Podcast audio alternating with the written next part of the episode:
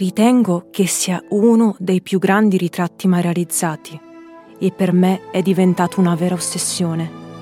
Compro un libro dopo l'altro con dentro la riproduzione del Papa di Velázquez, semplicemente perché mi assilla e apre in me ogni sorta di sensazioni e persino campi di immaginazione.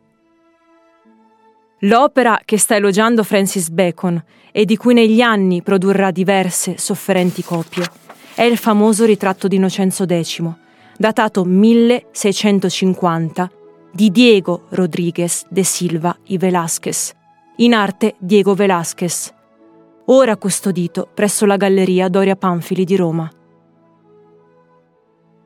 Possiamo certamente concordare con Bacon sul fatto che si tratti di uno dei capolavori del precursore dell'impressionismo ottocentesco.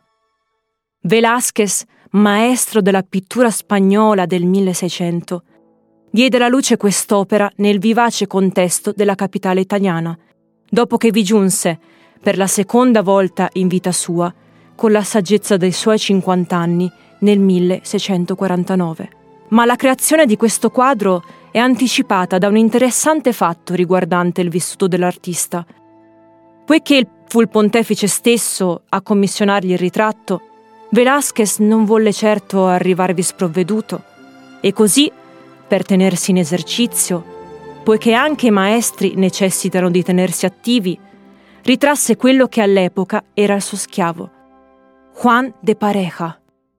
Il ritratto risultò essere talmente notevole ed impattante che il pittore spagnolo arrivò a compiere un atto di estrema benevolenza, concedendo a Juan la libertà tramite un atto notarile tuttora conservato presso l'Archivio di Stato a Roma. L'opera, dal titolo Juan de Pareja, è ora visibile al Met di New York.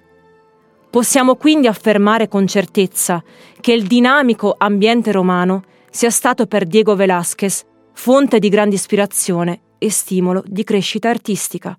Nelle sue opere possiamo scorgere la durezza e l'intensità dell'influenza del realismo caravaggesco, la teatralità del suo movimento artistico di appartenenza, il barocco, e l'espressività con la quale solo un maestro ritrattista come Diego Velázquez saprebbe travolgere una tela.